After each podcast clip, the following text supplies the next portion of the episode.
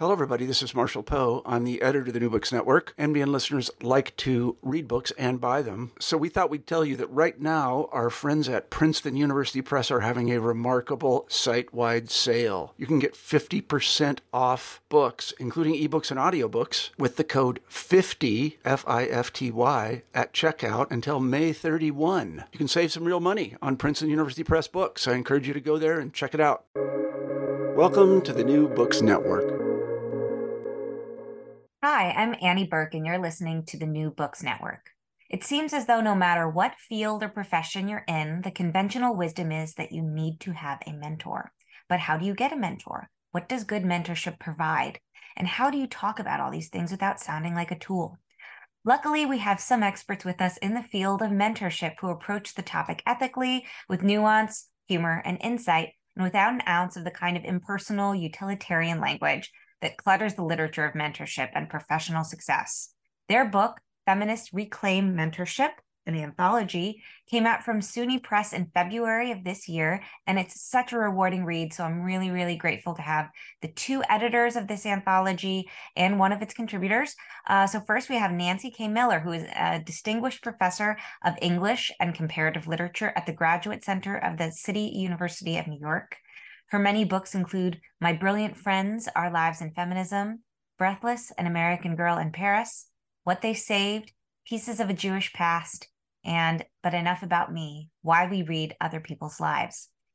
Tahneer Oksman is also with us. She's the other editor of the collection. She's the associate professor of academic writing at Marymount Manhattan College.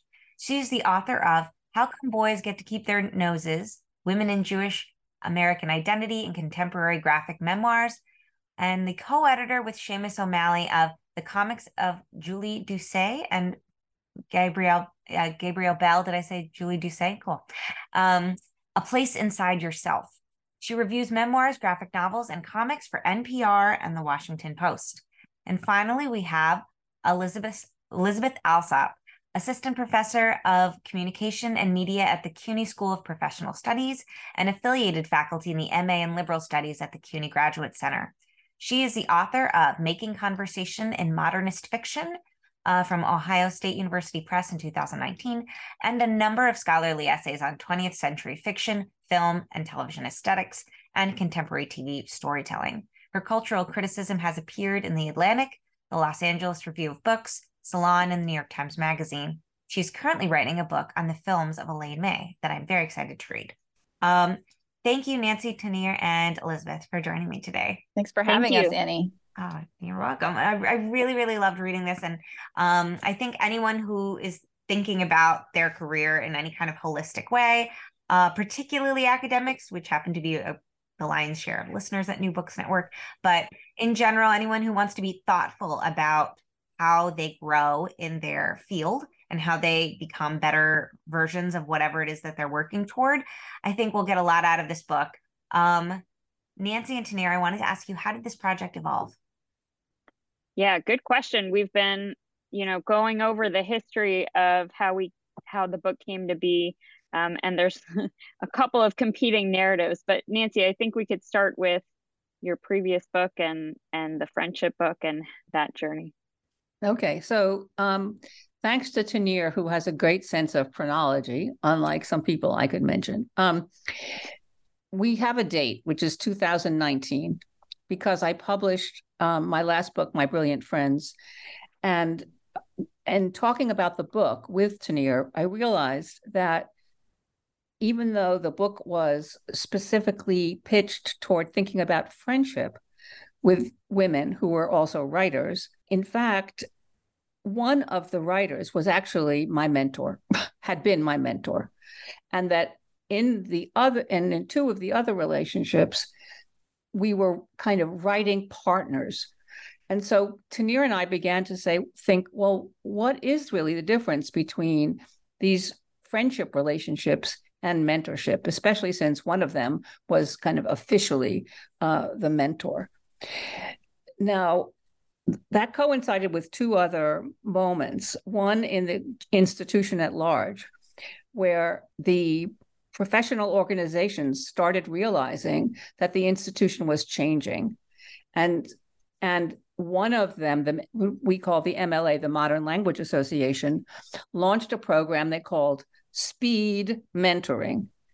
And I thought that was absolutely ridiculous since it's like speed dating. And the whole point of mentorship is that it's a relationship and it's not something that lasts two seconds. So we started talking about that. And then I actually got a prize for mentoring at the Graduate Center. Now, Tahneer was on a different path. Do you want to say, Tahneer, how you were doing? Yeah, sure. Um, I think I will just go back to the MLA speed mentoring. I mean, one thing that it really highlighted for us obviously it I, I don't know if it's the ideal format although maybe it's the word mentor itself that's the problem there right? Um, but it did of course highlight how many people in academia were struggling with finding mentorship with connecting. And so that definitely has been something on both of our minds. Um, for me you know around the time that nancy published her memoir on these three women. I had gotten tenure or was just about to get tenure. I can't remember exactly. But the other thing that was changing was my relationship with Nancy. I mean, it had changed since I graduated um, in 2012 from the Graduate Center. But, you know, instead of it being me showing my writing to Nancy and getting comments, it really became a relationship where we showed each other our writing and you know we meet regularly for whatever to look at art or for coffee and we would talk about both of our projects. So when i was looking at her book on friendship and thinking about mentorship and writing a letter for the mentorship prize that the graduate center would award nancy i was thinking a lot about these questions. And then in my own work at my institution I had been thrown not just as a as an assistant professor initially at Marymount Manhattan College, but running the writing program.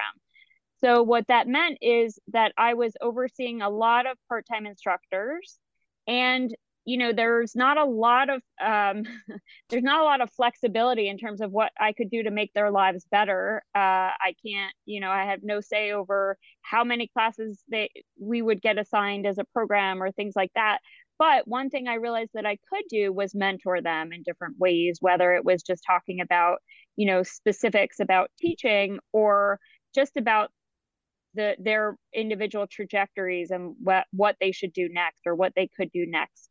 Um, so I too had been thinking a lot about that shifting role from being a mentee to being a mentor.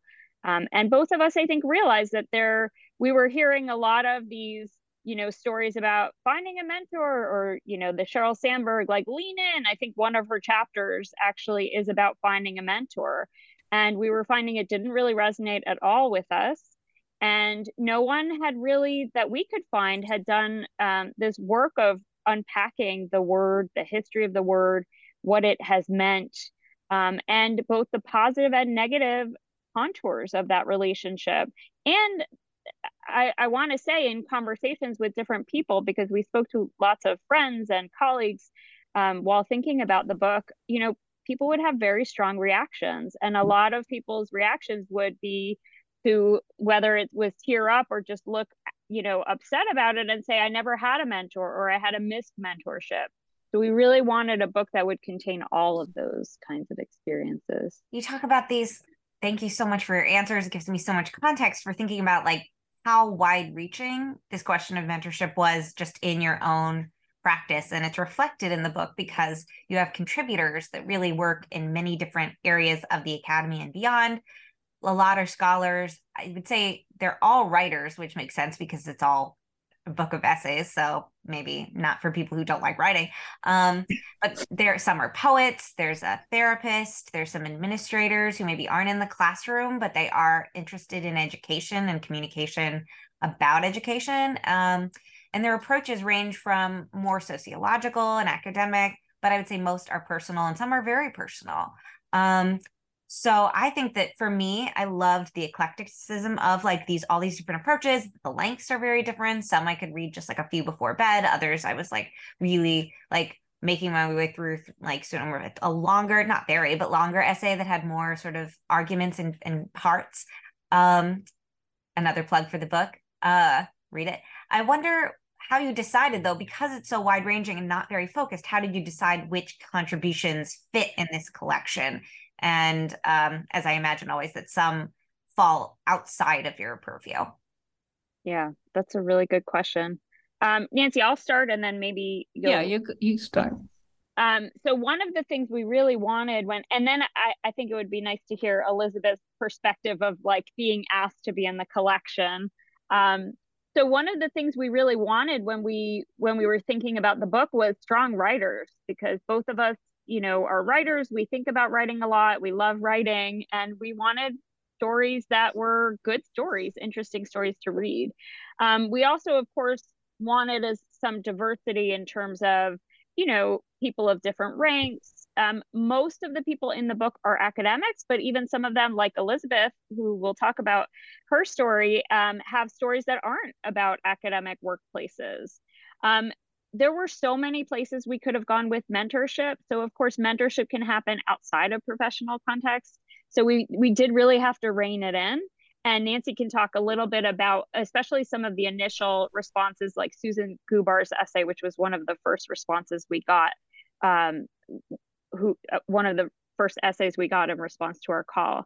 Um, but I think, you know, most important for us was starting a conversation and, and making it about this specific professional context, but leaving it open for hopefully other people who are not academics or writers um, who can still see within the contours of these different stories, like their own missed mentorship stories or their own bad mentorship stories or their own good mentorship stories. Um, so it was a little bit of asking around the people that we knew, the people who really responded to this prompt when we talk to them one on one. And I'll just add also that it's clearly within our networks. One of the things I loved about this project and working with Nancy was, you know, obviously we've been uh, uh, i was nancy's mentee in graduate school and then we turned from from a mentor mentee relationship to also friendship so we know a lot of the same people at this point but it was an opportunity to learn more and to have more of a connection with people we talked to each other about like i was happy to introduce elizabeth to nancy after having spoken about her and her work for so for so long uh, mm.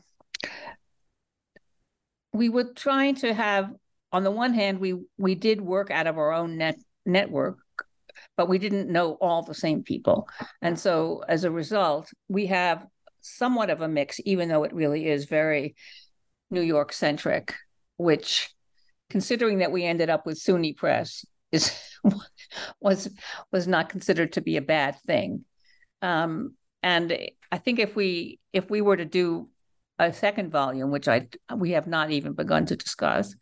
Uh, I think we we might expand the geography, but I would love for Elizabeth to say a little bit about her story because it doesn't fit the academic model that we've been on most familiar with. Yeah, sure. Thanks, Nancy Tahneer. Um, yeah, so this is really my contribution to the book really comes from my my before life, before I entered academia when I was working in um, magazine publishing. And, you know, I, I for those who read the book, you'll see it's very much the story about a, a bad mentor, a failed mentorship relationship.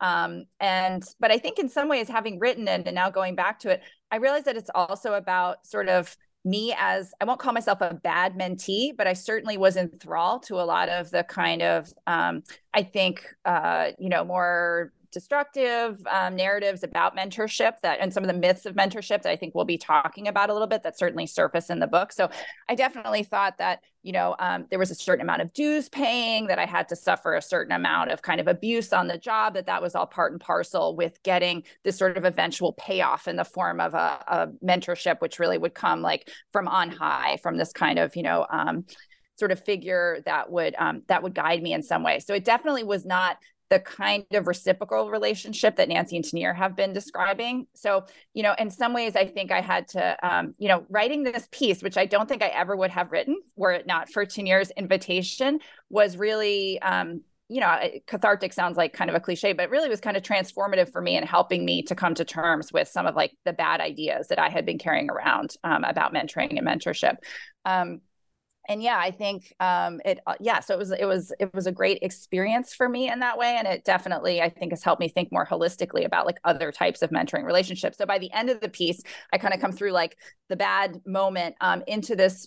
I think more sort of like diffuse pluralistic understanding of mentoring as something that again I think as you um, Nancy and Tahneer use in your your section heading a more horizontal right understanding of mentorship um, rather than this more intensely hierarchical one. Yeah, I mean your essay Elizabeth, about sort of having a a bad boss, what the line is between bad boss and bad mentor, uh, made me think a lot about the different examples in this book that sort of why there needs to be a particularly feminist approach to mentorship because it feels like there's tell me if you agree like a spectrum where it feels like if the you know either you're you know for women. There's like the All About Eve. One of your essayists writes about All About Eve, like women who want mentors really just like want to steal your job and your boyfriend.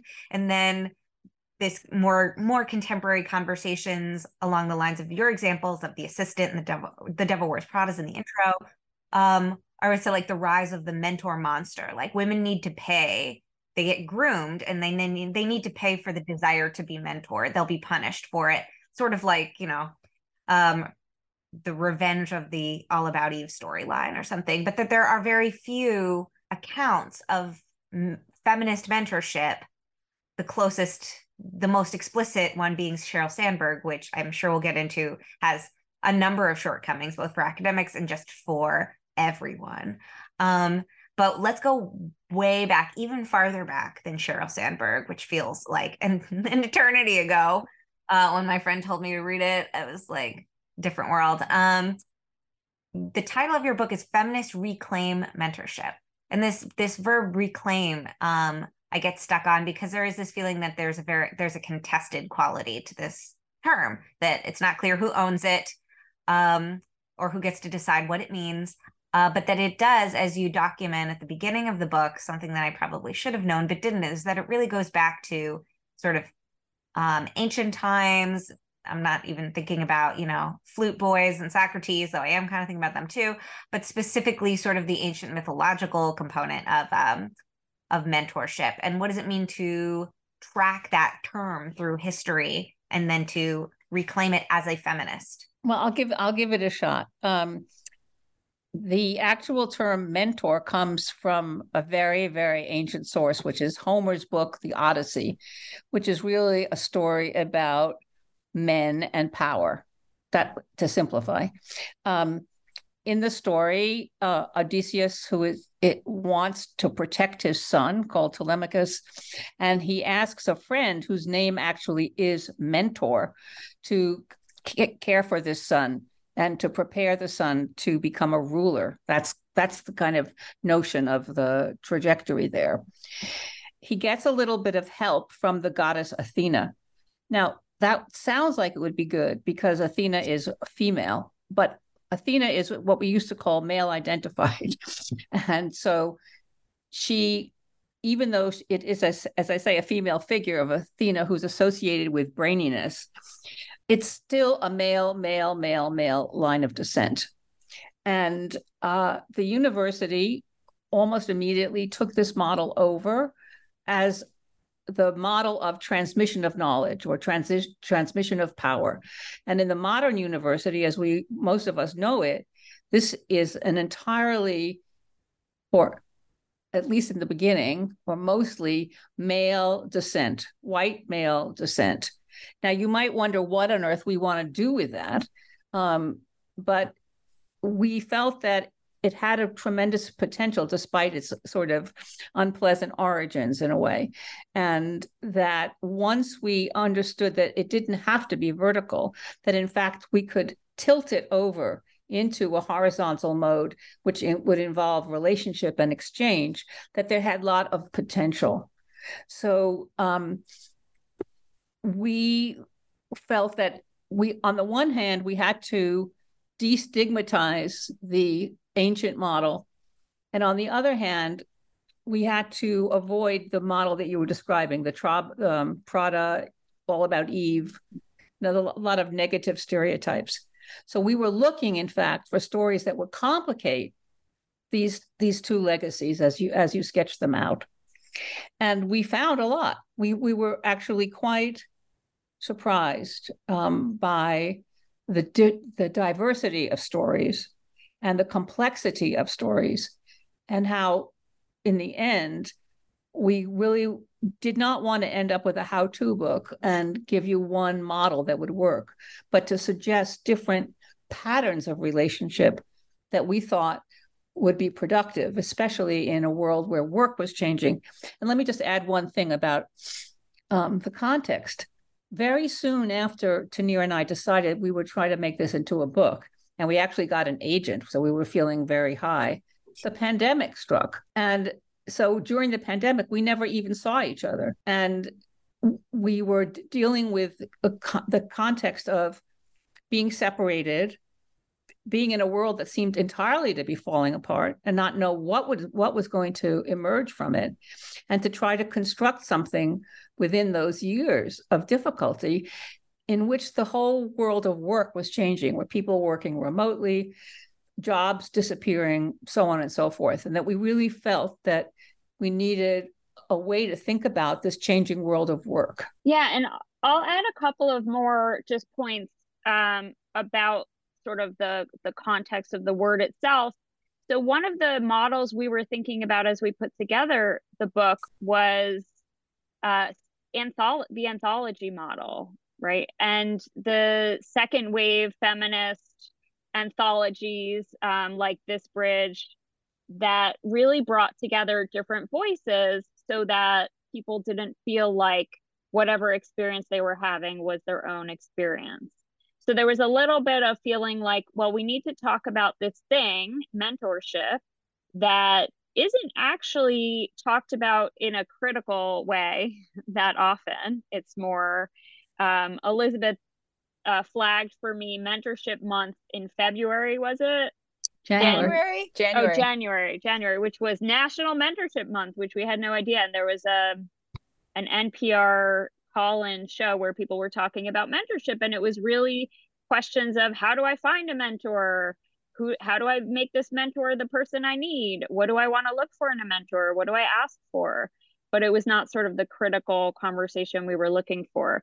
So those um, those anthologies, you know, from the 70s and 80s were very much in our mind as we were writing and thinking and, and editing and collecting.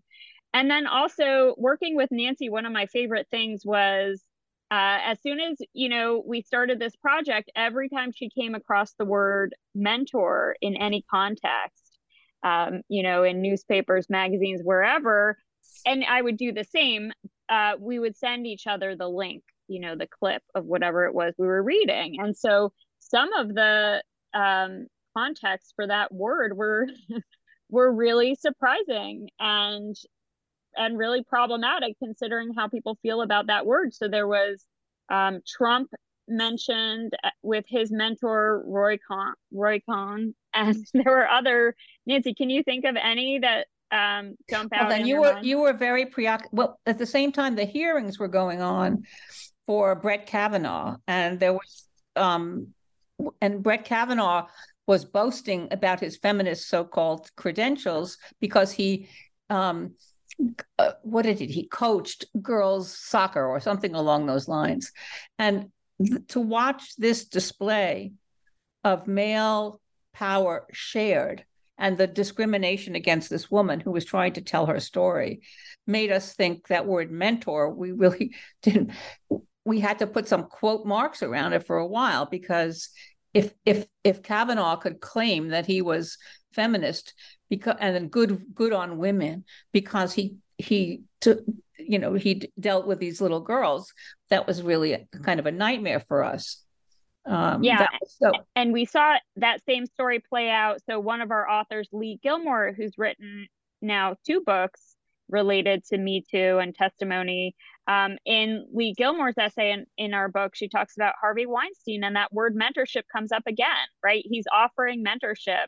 And elizabeth's essay really falls under that same umbrella of you know the guise of mentorship and how this narrative we have about the positive you know mentorship as this always this positive thing is really problematic because it can hide a lot of things underneath Yeah, you know, I've, it's interesting you say that, Tahneer, because I do feel like there's been this kind of context collapse around mentorship. It's become this, you know, and so I was talking to a student, I think this was last year, who mentioned my mentor, her mentor, and it turned out this was actually a coach that she was paying, right? So this was a much more transactional relationship, but it had been sort of subsumed under, you know, the kind of, um, you know, the kind of discourse of mentorship um, and sort of, yeah, given cover in that way, as you said. So there is something sort of weird about like the pervasiveness of the discourse around mentorship and the lack of kind of critical discussion around it that you mm-hmm. and Nancy were bringing to it. Yeah, well, I want to mention that as we were as we were starting to work on the work out our con- basic concepts,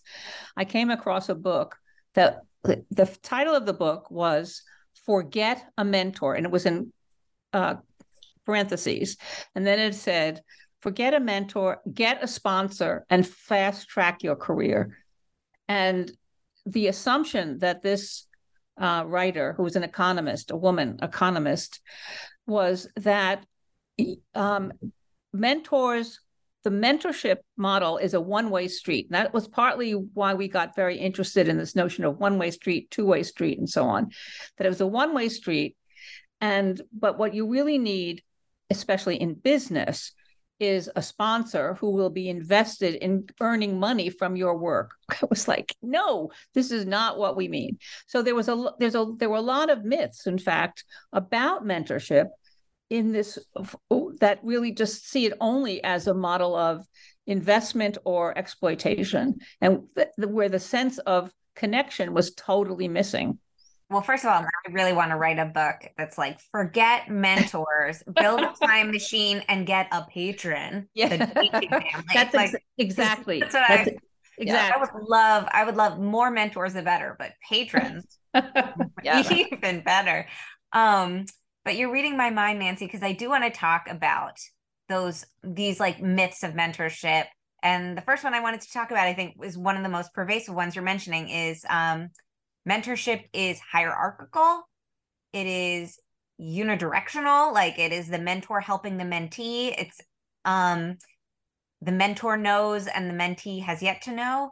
And also that it is um in some way a formal a formal relationship like something like you have to ask them like you have to give them your rose kind of thing that is um bachelor style so how do you feel that the essays in this book which essays do you feel like do some interesting work challenging that formal, hierarchical, unidirectional, one way view of mentorship. Which, P.S., I think most people don't want to be mentors when they hear that because um, everyone secretly feels that they need to be doing better. Maybe I shouldn't say that about everyone, but everyone feels like they could use a hand and that they don't have enough time to give a hand, I think, uh, which is why many, you know, like I think there's uh, one of your essays, I forget which one, uh, the woman who did the um oh, Melissa Duclos. Melissa, yeah, yeah, the Mentor's Mirror, the program about mentorship, how hard it was for her to find mentors or people who um saw themselves as established. Everyone feels that they're emerging. uh Melissa not everyone, but a lot of people would rather get help than give help, unfortunately. Yeah. I mean, I think one of the things that came up, and of course, academia, I mean, it's it's not new, but COVID has sort of highlighted a lot of the the labor issues that have been there for a long time.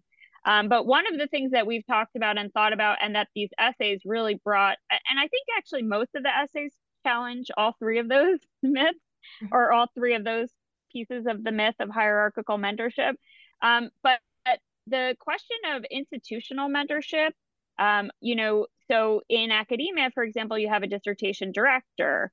Um, not all dissertation directors are alike, right? So, um, and of course, we quote uh, Roxane Gay in our introduction because Roxane Gay has written about the um, uneven burden on, you know, people of color, women, um, who are often sought out for their mentorship and for their perspective, but also have an unequal burden of how much mentorship they're expected to give, um, which is really, really a problem. So all of these questions sort of, I think, come out in in different essays. Um, who's mentoring? You know, where's that mentorship coming from? And I think, especially in academia, that formal problem is increasingly a problem because most people getting PhDs right now are not going to have jobs that their directors have. I'm assuming, right? They're not going to get tenure track jobs for the most part, at least in English. That's really a problem right now. And so the mentorship is not necessarily ever going to be, or for the most part, going to be, I want someone whose career is going to look like what I want to have in the future.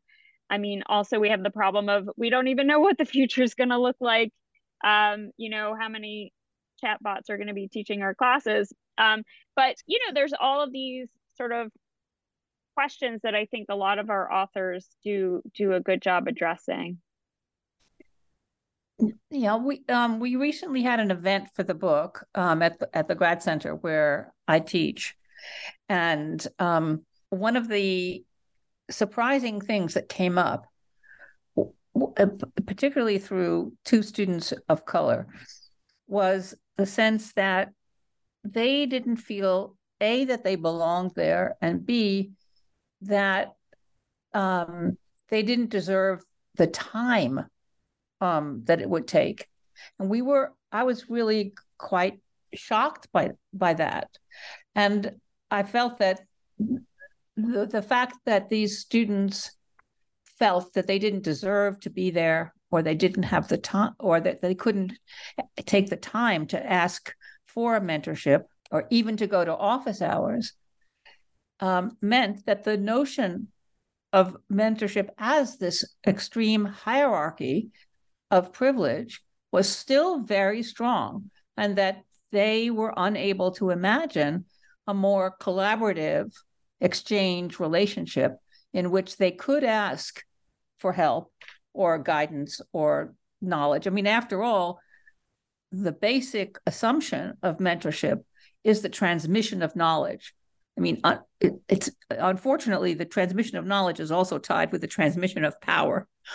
But at, at heart, it's a question of you, you have a library in your head, and the, these younger, since it's almost these are intergenerational relationships um, that somehow they don't have access to that library.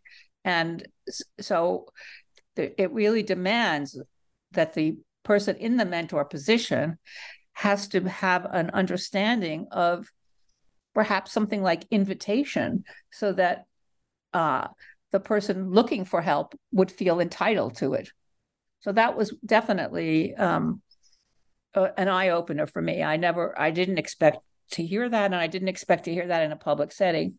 And most of the students who attended this event were nodding that they felt the same way. So, and go ahead.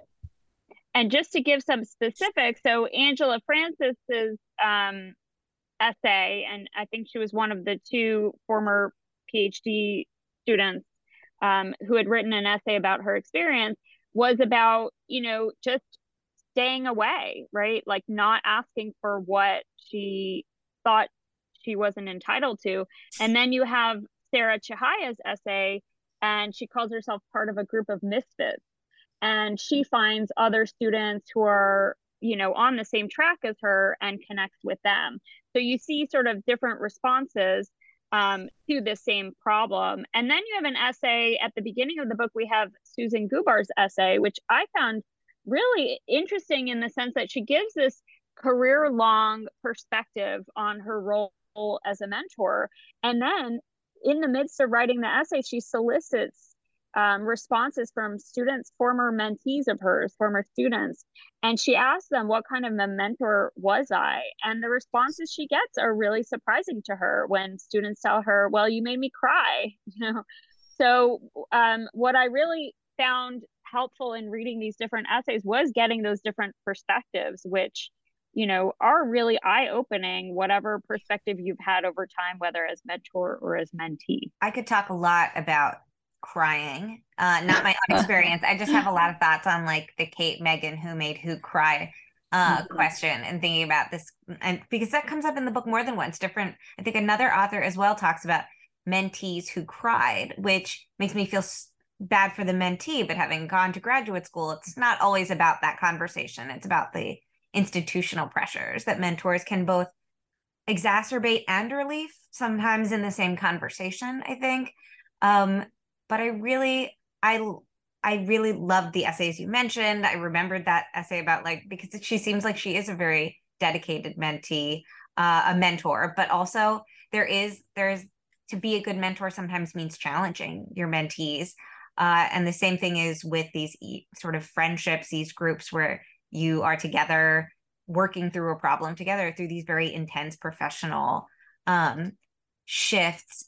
And I want to, what did I want to say? Oh, darn. Um, I wanted to ask you something very specific related to your questions, which is I remembered now. Um, all three of you are professors and you work with undergraduates and graduate students, I imagine, at least one of those groups. Um, how what could an undergraduate or a graduate mentee do for you that you would like you know what i mean because i think that a lot of them think they're not worth the time um, and that what you would what they would get from it is like that good feeling of like putting money in the salvation army box at christmas time or something. But that it, it's not that. And i know it's not really about that but you're also not necessarily looking for a freshman to come in and offer to you know copy edit your article either. That's not they're not the right person for that. So what could a student or an advisee offer you as a mentee, practically speaking, that w- maybe make that that relationship, that formal hierarchical relationship feel more equal before it actually becomes more professionally equal, say? I mean, I I think what we always get, or at least what I always get from my undergraduate students, is a sense of what I'm doing well and what I could do a lot better in my classes um, or what I'm missing, right? So as the generational gap, especially over the years, gets larger between you know what I'm interested in, what I read, and what my students read, it's very helpful to just hear, well, you know, people don't really use Facebook anymore at my age, or we don't leave voicemails the way that you mentioned that in class, and or this author really doesn't speak to many of us. So I think just getting that perspective can be really helpful and often for me that's what these conversations where i'm recommending books or sort of giving advice or giving a peek into you know professor life to show the student the that it's not so far off and here's how career trajectories work or whatever it is i'm trying to show um, i'm often getting that without i don't even think the students thinking about that but that's certainly always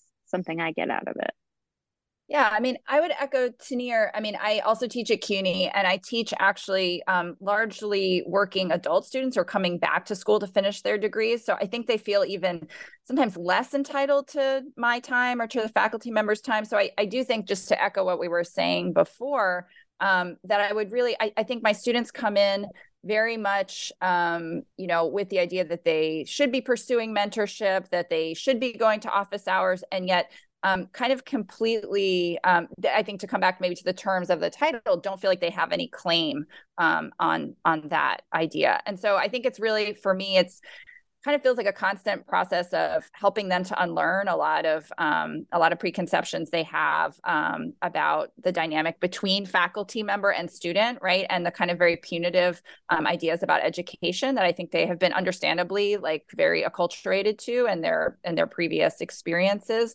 I also think, and this is maybe like a little bit off track, but since we mentioned Sarah Chihaya's essay, I really like that she kind of mentioned her own psychology here and just that she sort of personally had never really felt particularly um, you know kind of into the idea of mentorship or that she didn't feel like she knew how to cultivate members.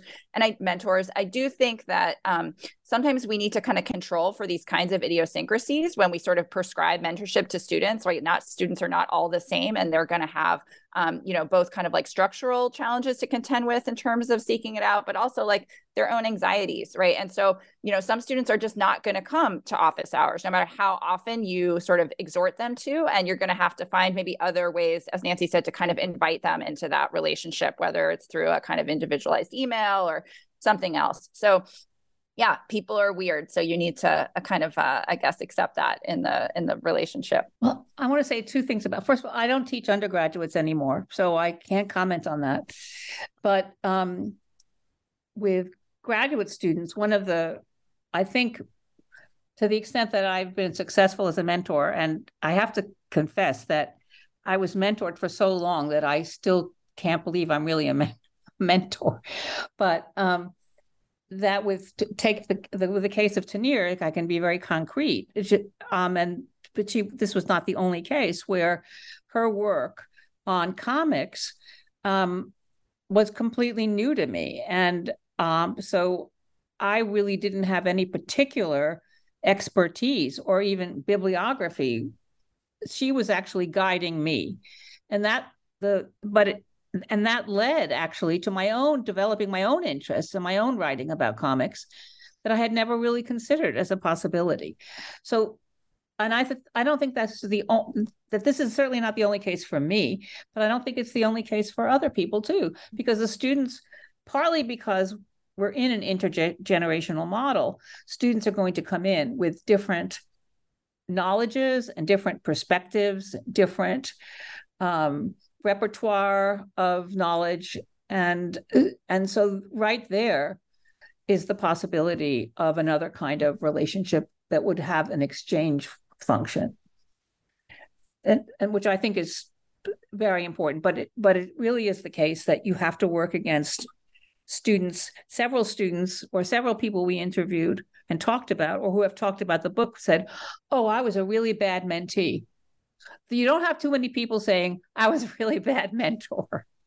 But you do have people saying, I was a very bad mentee, meaning they didn't go, they didn't take advantage of the possibility of entering into a relationship that they just assumed that it was not something for them. I I definitely feel that. I feel like if you like play back your life, like there are moments where you think, and that person, if I had just followed up on that conversation, um, like I have people in my life, in my memory, uh, who they're they figure as a mentor for like one thing they said to me one time, just assuming that I was going to be successful at something I was doing, meant a lot. Um, but then I never I never kept up with that.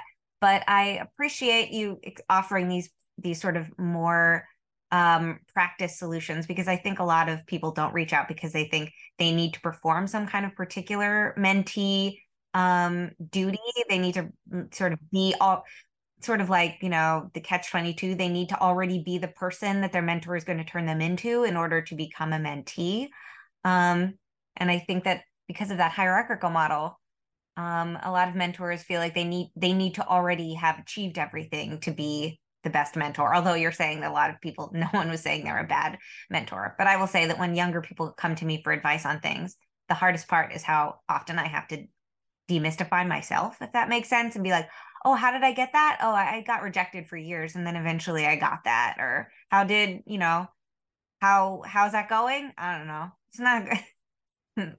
Facebook's I, going great, actually, but you're too young to be on Facebook. I look like I'm really killing it on Facebook. but the Gen Z's missing it. Um, missing out on it. Um uh another myth I wanted to talk about that's related but not the same um, is that mentees should select mentors based on who they want to be who they want to be like.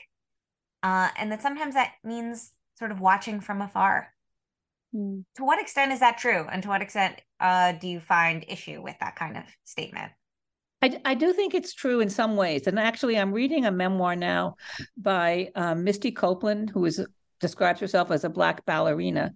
And it, for her, the, the, the entire book is constructed around her relationship with a previous Black ballerina called Raven Wilkinson.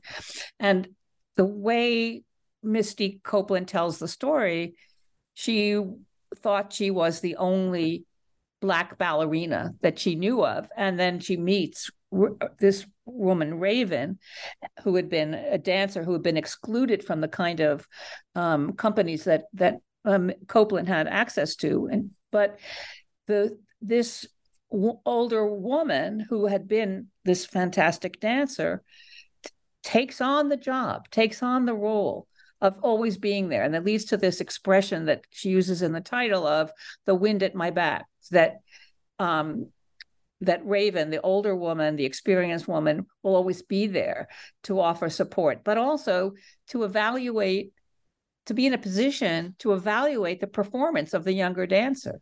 So it's not as so on the one hand, there's that sense of knowledge, wanting to be like or to admire somebody who's way ahead of you, but at the same time, to accept that person's expertise. So, I, and I think that that's maybe something that interferes in relationships where where a mentee might feel um, too much in awe or that the gap is too is too big. So I think this model of accepting and perhaps it's associated with performance. I don't know, but th- that's another way to think about things outside of the academic institution. It's very moving. The story, yeah.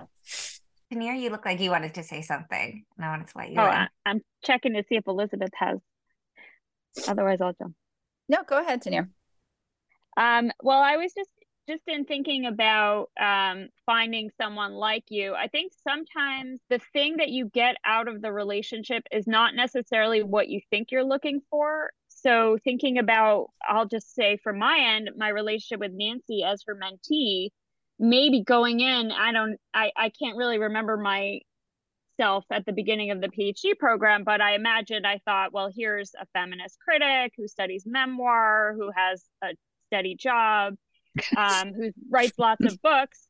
I imagine those were the things that were drawing me at first. But, you know, throughout our relationship, what I often tell people when they ask is that through our interactions, I really learned how to think. Um, mm-hmm. And what I mean by that is how to think through writing, how to revise.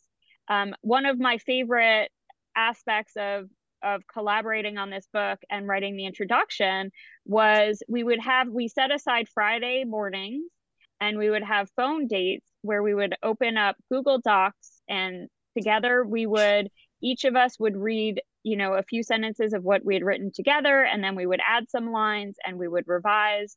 And what really um, became evident was how different our styles were of writing and revising um, and some of the radical moves that Nancy would make, she would say, How about if we take this paragraph from the bottom of page eight and stick it right here on page two? And these were strategies I that never would have occurred to me. I'm a much more methodical, you know, sentence by sentence chronological writer.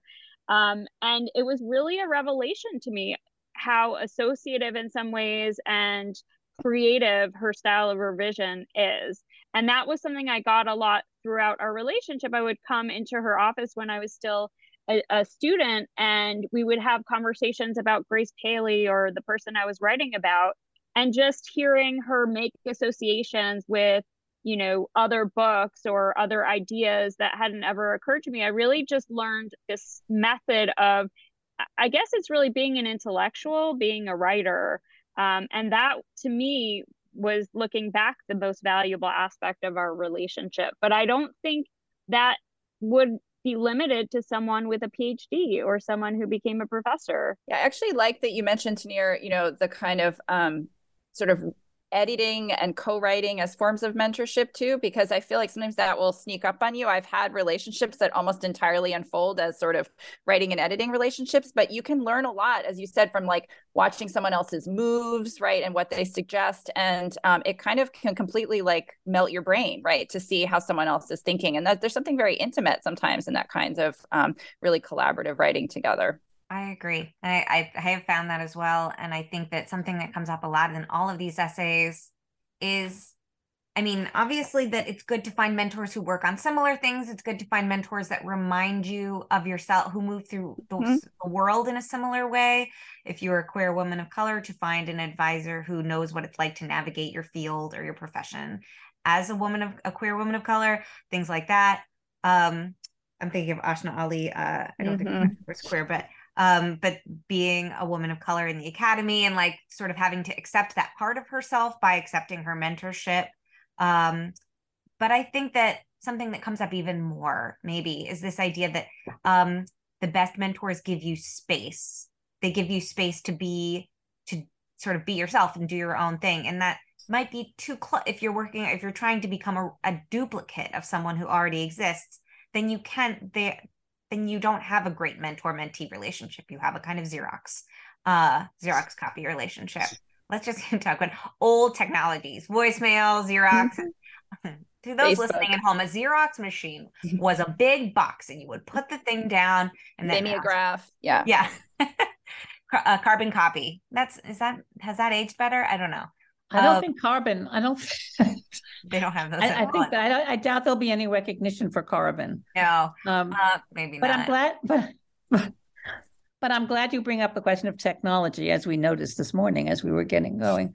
Um, one again, Angela Francis talked about how one of the ways in which she was able to negotiate the relationship of difference was that her her technology, her ability to deal with technology that older colleagues could not deal with.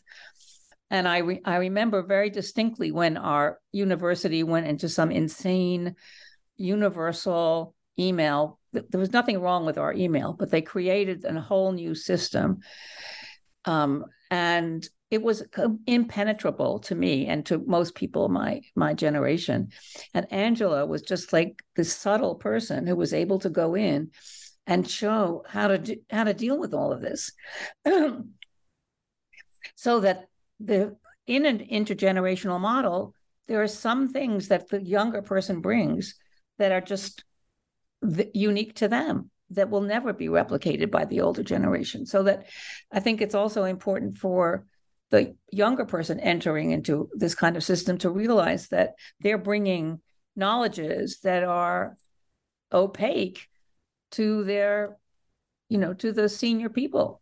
Yeah. And, and so this idea of paying dues yeah.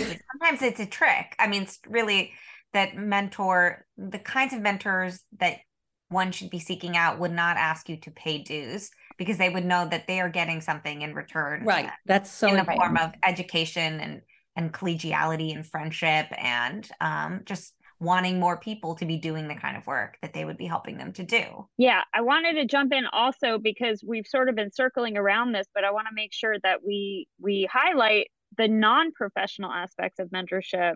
Of course, this is where boundaries be, can become problematic if too blurred, but the fact of so Sarah Blackwood has a beautiful essay called The mm-hmm. Group Text or the Small Stuff, which is really about collaborative mentorship. So, mentorship among a group of friends who are on a group text together.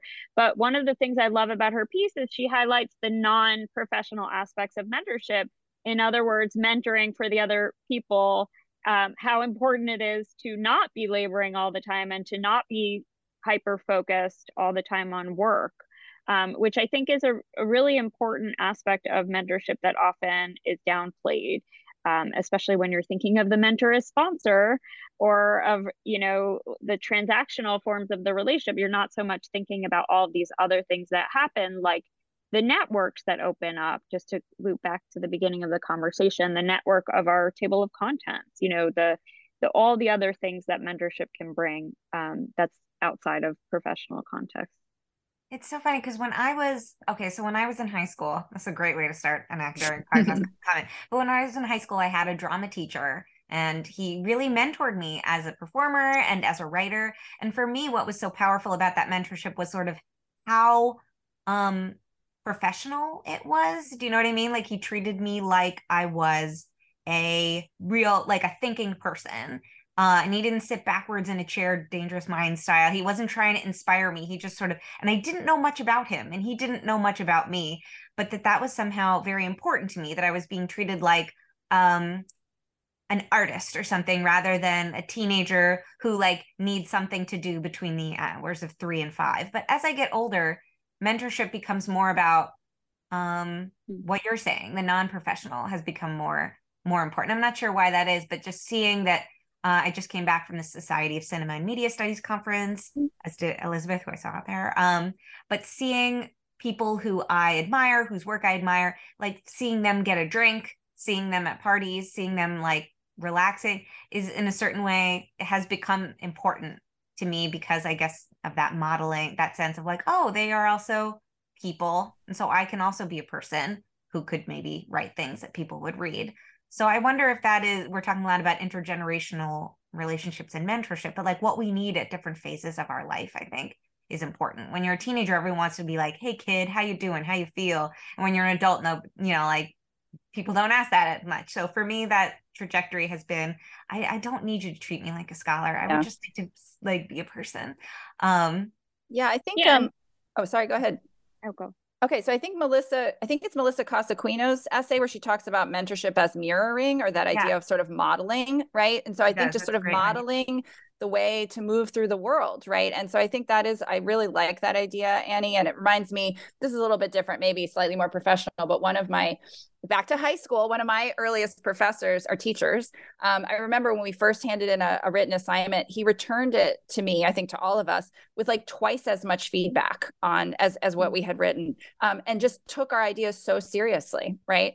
Um, but then, you know, no big deal. It wasn't like he expected us to, you know, uh, necessarily do anything with the feedback. It was really up to us, right? And just it, there's there's times where people sort of offer a gesture, right, that you find so compelling in that moment, right, and such a persuasive model for sort of just like how to be, either as a as a worker, as a person, and um, this is maybe again not to get too much of a sidebar, but I I think we came we were talking earlier before, maybe Annie, you were talking about having kind of like just the encounter you need at a particular time, right? Like that can kind of open things up. And so, you know, I, I do think that even though mentorship should ideally be this long-term sustained relationship that sometimes there are these more brief situational encounters that can have an outsized impact on us um, and so there you know there are i've had a couple of times thinking about conferences where someone's given either some really encouraging feedback or just we've had a really nice conversation and maybe we have follow-up conversations in the years since but that that those encounters even in and of themselves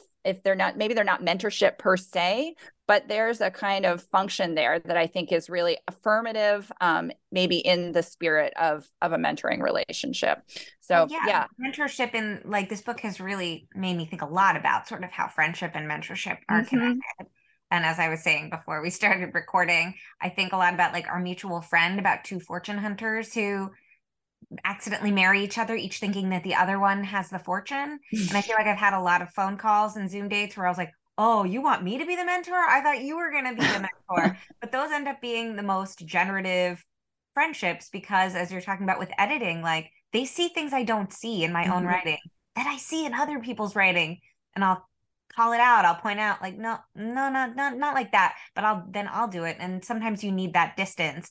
But and then so like you learning from each other is a kind of mentorship or that mm-hmm. horizontal mentorship can be really really powerful um but we keep talking about high school Tahneer, did you oh. want to say something before we move on? I was just gonna like we were just gonna talk about the APs we took. No, I'm just kidding. Go on.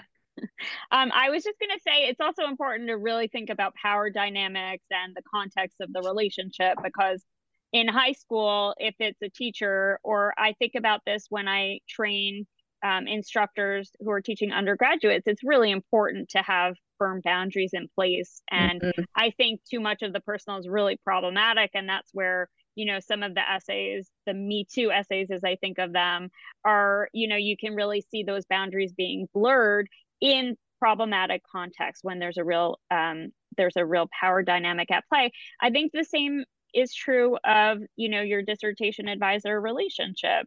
There was a change between my being nancy's student when you know she was the one in charge of my dissertation and approval versus once i graduated there was a shift there. Um, i think it's really important for those moments to be recognized to be recognized for what they are.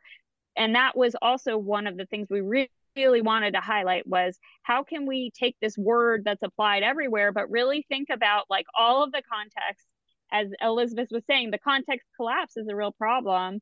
But how do we think about, okay, when you are a dissertation advisor, what part of that is mentorship? and you know what are what are what are the mentees rights and what are their obligations and what are your rights and what are your obligations those are the things i think that aren't talked about enough we sort of mm-hmm. take for granted or we we use the wrong words or we just overlap and we don't really think about the specifics. And we're not offering answers in our book, but we are having lots of interesting conversations. Well, some of that maybe goes in volume two, the contract, the rights and responsibilities of the mentee. Um, but I'm realizing how much this has been a very reflective, retrospect, like uh, kind of conversation where we're we're sort of looking into our past and so I want this is sort of the third myth I want to talk about, which is this sort of the presentist mentorship that when you are being it is easy to recognize good or bad mentorship as it is happening. It is something that you can sort of pinpoint, understand, and exploit as it is happening. I feel like that is one of the more obscure, less thought about myths of mentorship, particularly kind of business reviewy articles about like how to find a mentor and then you keep them and then you drain them and then you leave them. But um but this feeling I feel like a lot of the essays in this are about understandably about looking back and and sort of mentorship in retrospect. Let's talk a little bit about that. Elizabeth, yours is a lot about that, I would say. Yeah, you know, and it's, I feel like, you know, I went through different sort of phases of reckoning with this relationship, you know, and in the essay, I talk about initially writing about this relationship in a kind of positive light, right? As this kind of coming of age, sort of, um, you know, kind of Gal Friday story where I apprenticed to this well known food critic and learned so much and made it in the big city, right? But this story I tell about the relationship, right, with some things that happened subsequently, um, is a very different one. And so I, I, it seems very clear to me that um, I I at least have not really been good at at necessarily recognizing the tenor of a relationship as it's happening right? Thinking a kind of bad relationship was good at the time right? And only retroactively being able to understand something. So I really was struck by um, in Ashna Ali's essay where she talks about sort of waiting too long to share with a mentor how formative she had been, because I think that time lapse, um, in my experience, is is very real. That often um, things don't become clear um, until until sometimes you're no longer in conversation with that person, or the opportunity to be able to talk with them has has passed. One of my favorite pieces in the book is by Melissa Duclos, who was a very dear friend, who is a very dear friend of mine. We went to college together and we were both creative writing majors. Um, and in her essay, she talks about uh, an MFA program at an institution. I will not say the name, but you can go to the book if you're curious, um, where most of the instructors were men and she was not feeling particularly mentored and it's a story of how her partner her romantic partner who became her husband um, became or took on that mentorship role because of that and then the dissolution of their marriage and then looking elsewhere for that kind of mentorship. So it's a really compelling story i think.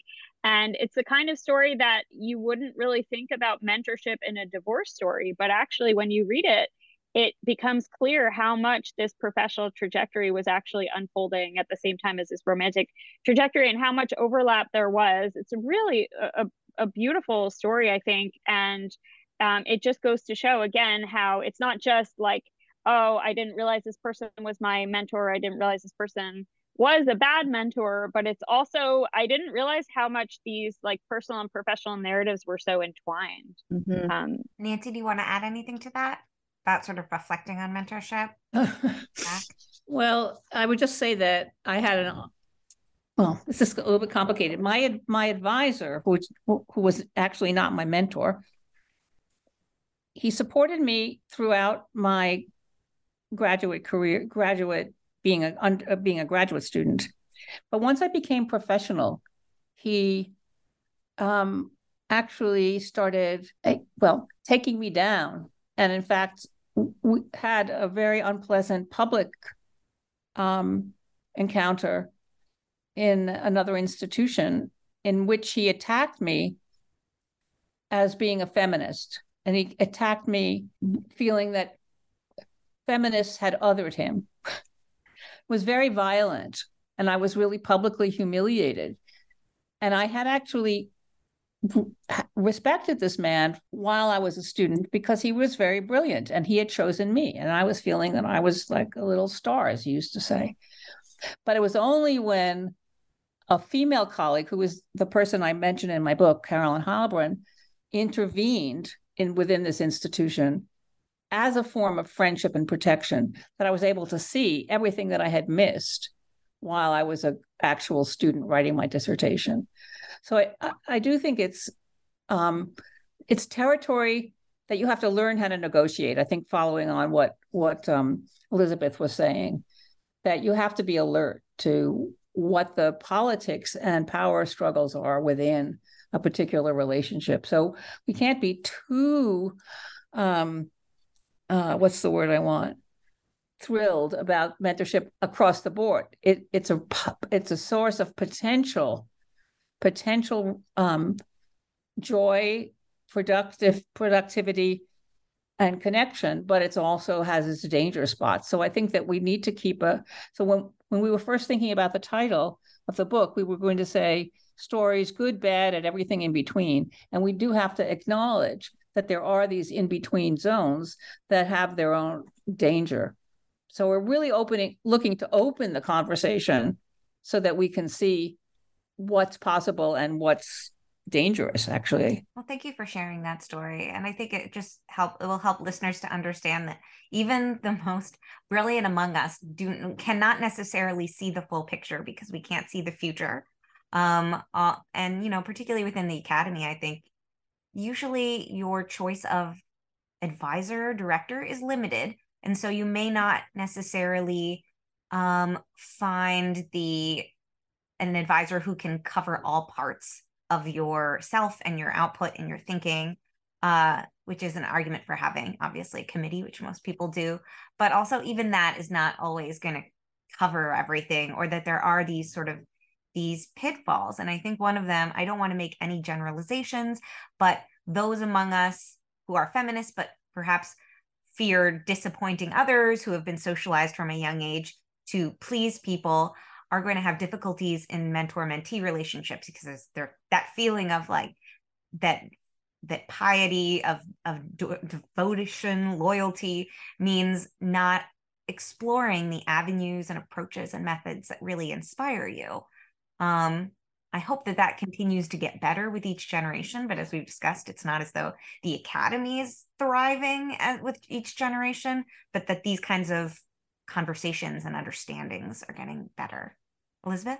Did you want yeah, no, Annie, I'm just so glad you said that because I do think that it's really important, and particularly in the academic context, to know that you know being mentored does not mean giving away your agency. It doesn't mean you know um, that you're submitting to some years long audition, right? It's I think that is still, as you said, I think there's a real gendered component there that we may not even be conscious of while it's happening. I know I certainly wasn't.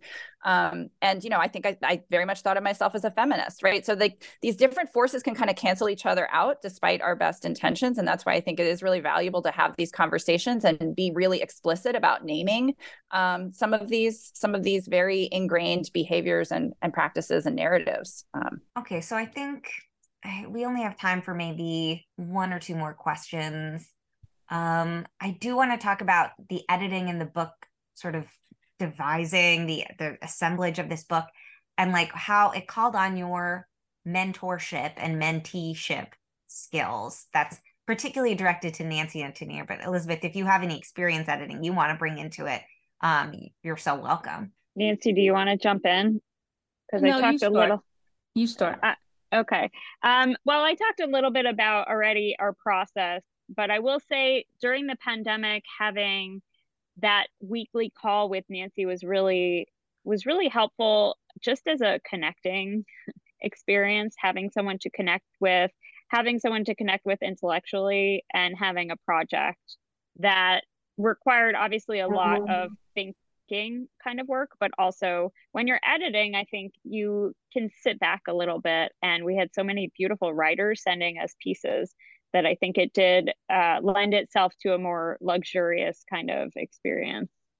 Uh, oh yeah, well, when to, to to talk earlier about when Tahneer was talking about my moving things, moving paragraphs.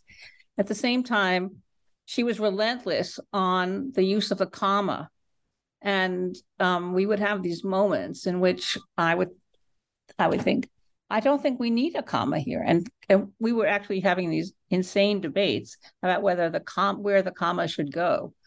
Um, but and and and another sort of aspect of um, editing was sensitivities to what we're now in in the new well let's say self-conscious discourse about difference and um, I found myself often needed to be um, maybe not admonished, but I mean, at least been having to pay attention to assumptions I was making about things that I could say, but that would have now would have all kinds of um, negative uh, associations. And so it was important to me that Tahneer was coming into writing itself with a actually literally a different ear. Um, from from mine. So that I I do think that it very often in an intergenerational situation um, that's um, sorry about that that um, uh, that's an advantage that young people don't necessarily the younger generation doesn't necessarily know that it has that it that it, it is bringing something new to the conversation. And i think that's hugely important hugely important and one of the things that, that i really loved was um, when we landed on working girl for our introduction because I love that choice. I love that choice for you. It's a cultural touchstone that really it came up in our lives at very different professional moments in our lives. And yet um, for both of us there were all these ringing bells that happened when we thought about it. And you know when we landed on it we were sort of thinking through okay what are the films that show mentorship in different ways. And it was an opportunity for both of us to kind of do our homework and then have a little group talk about it. Okay you know i rewatched it. Here's what here's what resonated for me. Here are my memories of where i was in my life when i first saw that movie. Um, so that was that was really fun. And we did that with a lot of different um, references that came up in different essays. It was also great fun to just get these different responses that were often unexpected and really moving and really filled with these stories that a lot of people said they had never told before. So even Rachel Adams's first piece, I mean, I think for for a lot of our authors, submitting these essays was a scary thing because writing about your mentor, it's like as a memoirist writing about a parent or writing about a sibling, like it's a very scary thing to write about this relationship that's often complicated and very personal and is exposing something even when they're you know mostly positive essays. It is you are exposing your own point of view that is not necessarily shared by the other person. So that was really um, you know I, I feel very lucky that people trusted us with their words in that way with their stories. Agreed. Well okay so i want to give you a chance to talk about any are there any future book related events with this? Are you doing any additional talks? Is anything coming out that we should know about in relationship to feminist reclaim mentorship? So we have a celebration and reading at the CUNY Graduate Center, and I'm it's on May 4th. Um, and if anyone is interested, they can contact either of us or just look online. Um, it's through the Graduate Center and it's sponsored by several programs, including the English program. Um, and also, just to say, if anyone has any interest in having us talk to their institution or group of people about mentorship or or bringing one of our authors in, we're very interested in that in that prospect. Well, I hope people I hope people listening really do take that that invitation seriously because when you read this book you feel like you are in community with these writers you feel like you are friends and being mentored by all of these essays um so much of it felt very familiar to me. So much of it was like a really fascinating departure from my experiences. Um, and so I really would suggest um, that you pick it up, even if you don't, you know, like you have already so many academic books. I promise you don't have this one. Um, and we, you know, also just to add, we wanted a book that you could give like a teenager going off to college or not going off to college, right? That we wanted a book that would really resonate with young people, especially, but not only young women, that would get them really thinking critically before they embarked on their own mentorship experiences, maybe high school even, since we were talking a lot about high school. Um, but we did, we tried to make this, it's, it's non-academic writing for the most part, and we tried to make it really accessible to people who are just interested in thinking you know more critically and being more prepared before embarking um, in the professional world, but not only the professional world. Well, thank you so much. Thank you, Nancy. Thank you, Tahneer. Thank you, Elizabeth. Um, mentors, send, you know, mentees, send your mentors a thank you text today. Mentors, send your mentees a thank you. Do it both ways. Um, Two way street. hug a friend, buy a coffee. I don't know. And most importantly, get uh, your hands on the Feminist Reclaim Mentorship and Anthology from uh, the SUNY series. Uh, in feminism, feminist criticism and theory, part of SUNY Press. Um, wherever you like to buy your SUNY Press books. Uh, Yes, again, and there's a discount all through the month of May. there's oh wow, there's a discount. So sh- they should go to the SUNY homepage, the press homepage for that for that code. Okay, great. Okay, thank you so much. Thanks everyone. Uh, you've been listening to the New Books Network, and I'm Annie Berke.